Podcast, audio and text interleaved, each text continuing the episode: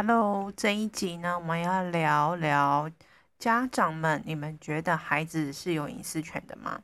那这一集的诞生，真的是因为我平常的亲子的性咨询啊，或私讯的时候，有很多人呃丢了很多关于这个，就是原本是在讨论自慰的讯息，但是后来发现到。就是家长们都会在孩子的房间里面装监视器，那无论是为了关心孩子是否有写功课，或是有没有什么安全的疑虑，那对于这件事情，呃，因为有如果牵扯到身体啊、性的议题的时候，我觉得它好像跟隐私权的讨论是有关系的，所以才会想要用呃这一集的的，就是来讨论看看这件事情。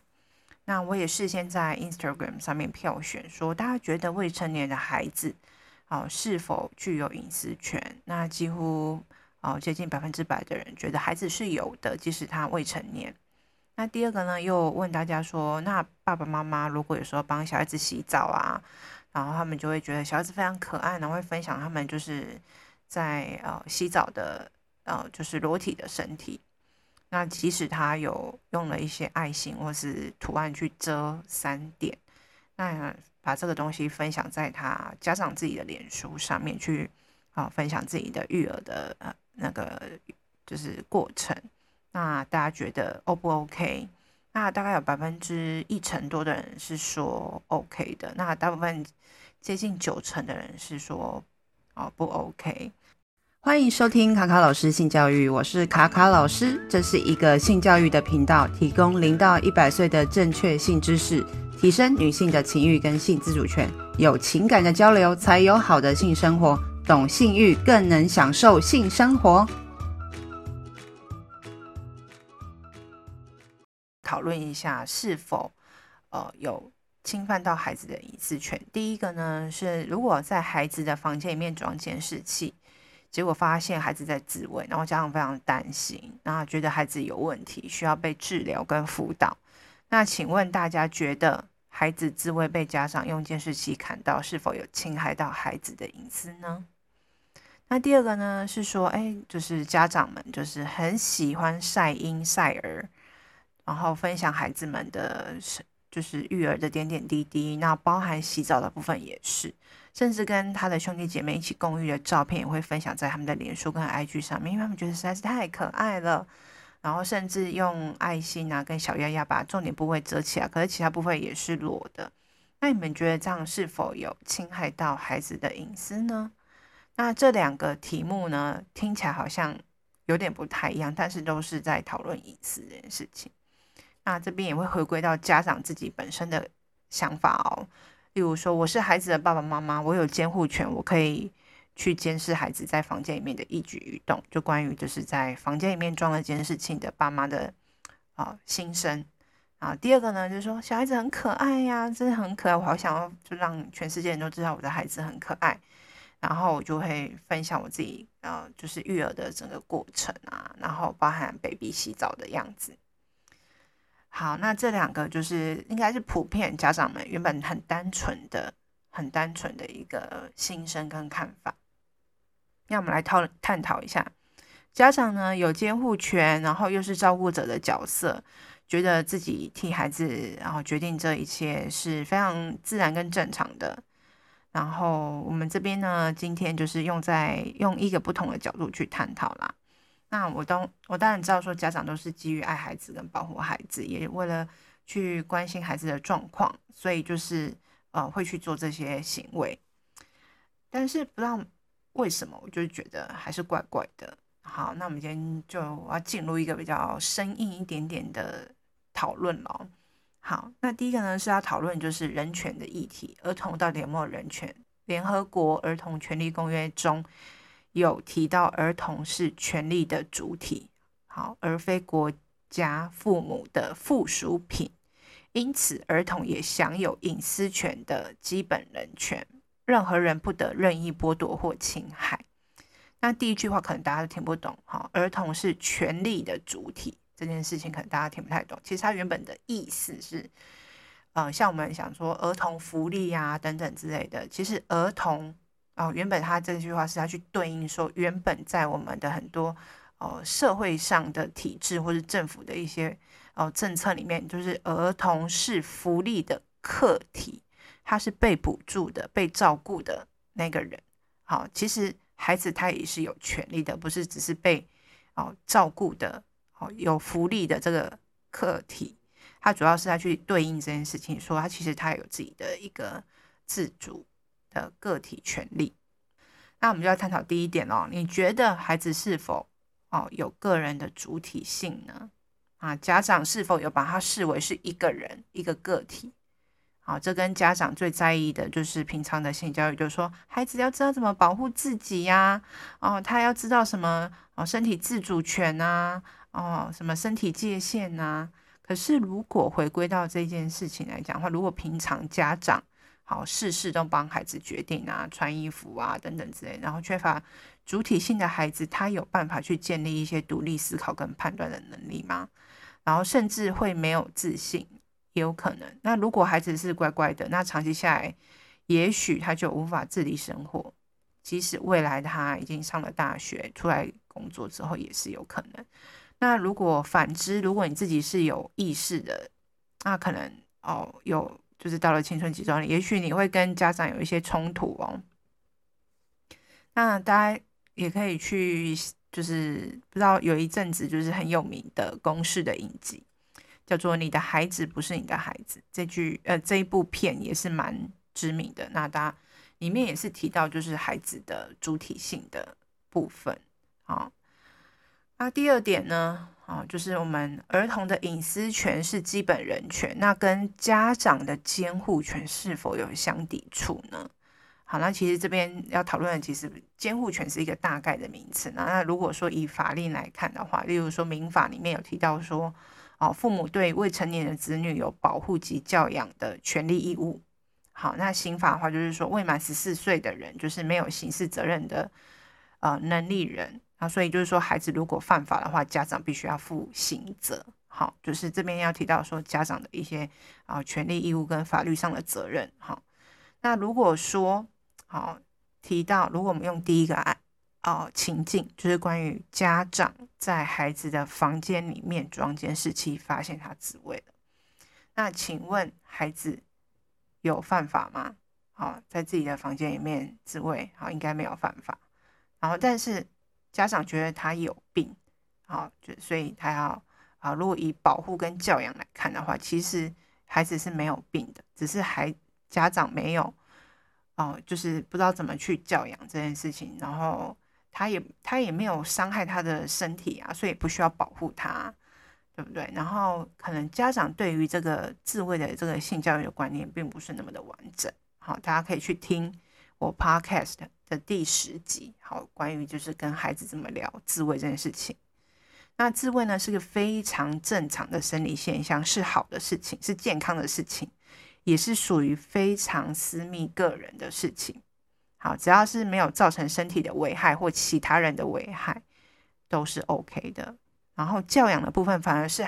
家长自己要去跟孩子说，哦，自慰是很正常的。好，这是一一个非常私密的事情，所以你要关起房门，好，在浴室里面做或房间里面做，要锁好门。好，但是如果你过度自慰的话，影响到你的生活作息啦、你的学业啊，或是你的人际关系呀，那就不好了。好，那保护的部分就是要跟孩子讲说关于清洁的问题。好，清洁的问题。那家长看到自慰之后，觉得很焦虑，通常都是因为对性的恐惧，认为孩子是没有性的。好，那但是所有的医学呀、啊、文献啊，都去证明说，孩子在我们肚子里面的时候，他就是会勃起，然后出生后二到五岁的时候会有性器期，也是他们一个自然发育探索的一部分。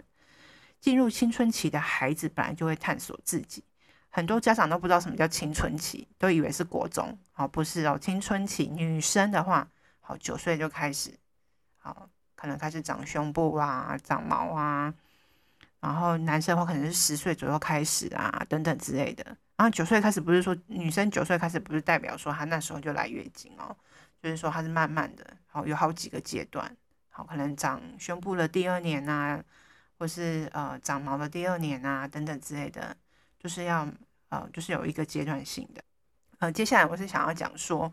呃，如果没有建立孩子的主体跟隐私权的概念的话，其实会影响到孩子去理解什么叫身体自主权跟身体界限的这个定义。因为平常哦，这个家长如果在他的生活环境里面没有让他营造出这个意识，让他训练说他自己是可以为自己的身体做决定的，哦，那他就会觉得跟他。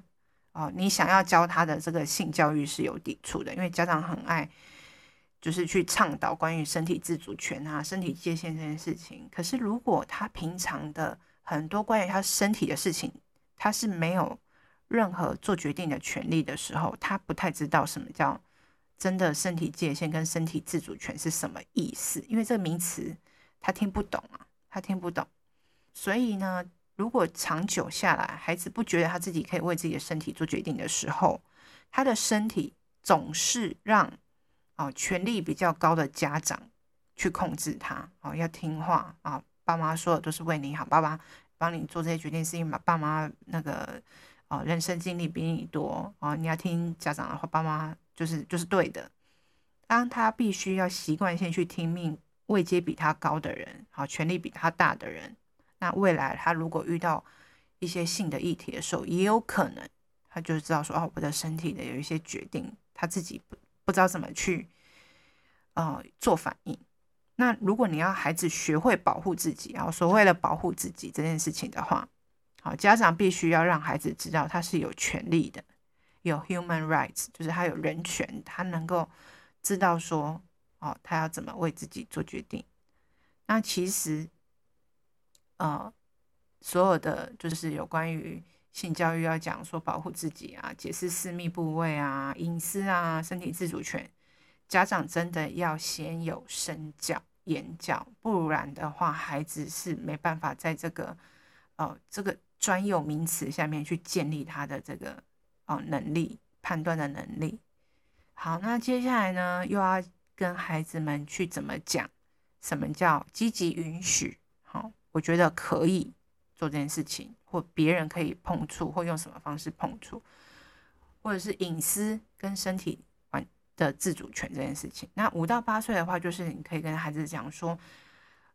什么人可以用什么方式去触摸他的身体部位。那当然，这个阶段最常接触他一定是家长，好，可能幼稚园的同学或老师。那你平常就跟他讲说，哦，老师可以碰你哪边啊？那阿公阿妈可以怎样怎样？爸爸妈妈可以怎样？甚至在你觉得好，别人不喜欢碰触你的时候，他可以跟他说：“我不要。”好，练习说不要，然后或者是说他能够知道什么是不舒服的触碰，哦，他能有办法去判断。那九到十二岁的时候呢，已经是进入青春期了。好，男生是十岁，女生是九岁，刚刚有提到。那这时候孩子会很在意自己身体的隐私，好，所以他的空间也很重要。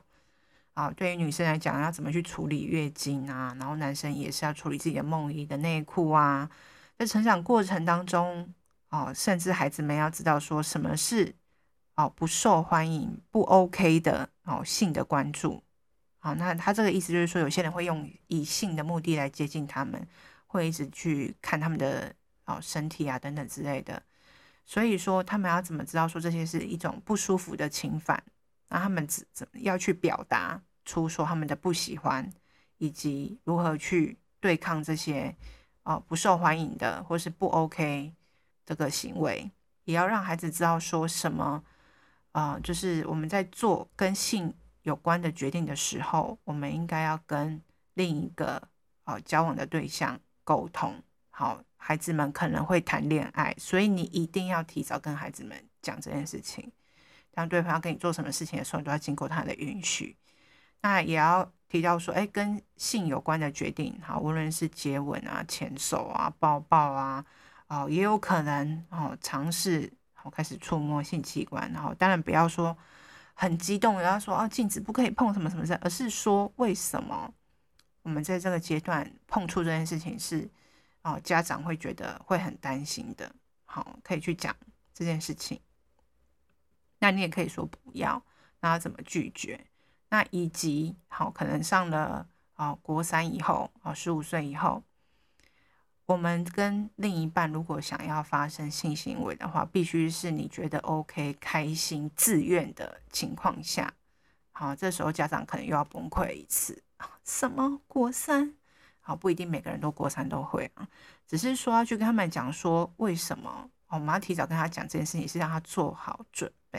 做好准备不是做好准备做爱，哈，做好准备判断的能力。好，判断的能力，你要去分析自己或其他人在性行为的时候，我们觉得 OK 或不 OK 的行为是哪些？那如果我给了，给愿意去做这件事情或不愿意去做这件事情的话，可能会带来哪些好处跟坏处？那我们要去比较，那甚至去讲说男生跟女生的身体会哦怎么样去啊、被区别的对待。然后甚至会影响到我们彼此在性行为上面的意愿，好意愿。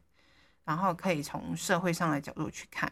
好，例如说男生要主动，女生是被动啊，或者是男生应该要准备保险套啊，可是其实女生也可以准备保险套啊，为什么是男生准备呢？然后女生应该要呃，女生的避孕措施哦，男生女生都应该知道彼此的避孕措施有哪些，不是只有保险套等等之类的。那另外呢，也要去提到说。要在两个人都同意、觉得开心、愉悦的呃状况下做的性行为才是健康的关系。好，如果不是这样的话，就代表是不健康的关系，是不好的。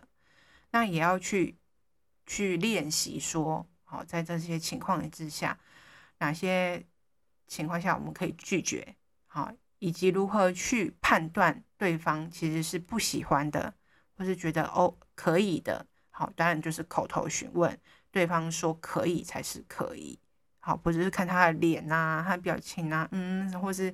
哦，因为看了 A 片，就说里面是演不要，但是实际上好像是要这种很迷失的这种呃想法。最后呢，最主要的其实啊、呃，要跟家长们说，谈到最上面那些上面那些要讨论的东西之外，其实最重要的还是。家长要去思考说，我们对孩子的喜爱跟保护，如果是变成满足自己的内心的欲望的话，有时候久了，可能大人们会迷失在那个界限里面。那保护孩子不是用一些工具啊去监控他，而是让孩子放心自在的待在家里面，这是一个温暖的家。开心的家。如果从小习惯跟孩子无话不谈，什么事情都可以聊，到了青春期，他也会跟你继续保持这样的关系，他不需要去假装他自己。那家长们也可以省去跟孩子这样就是硬碰硬的这种尴尬的场面，或者是痛苦的场面。那其实我觉得那些工具，监控工具，其实让你很累，其实也让你的关系越来越恶化。还不如说，好好的去沟通，建立好关系，才是真正的长久之计。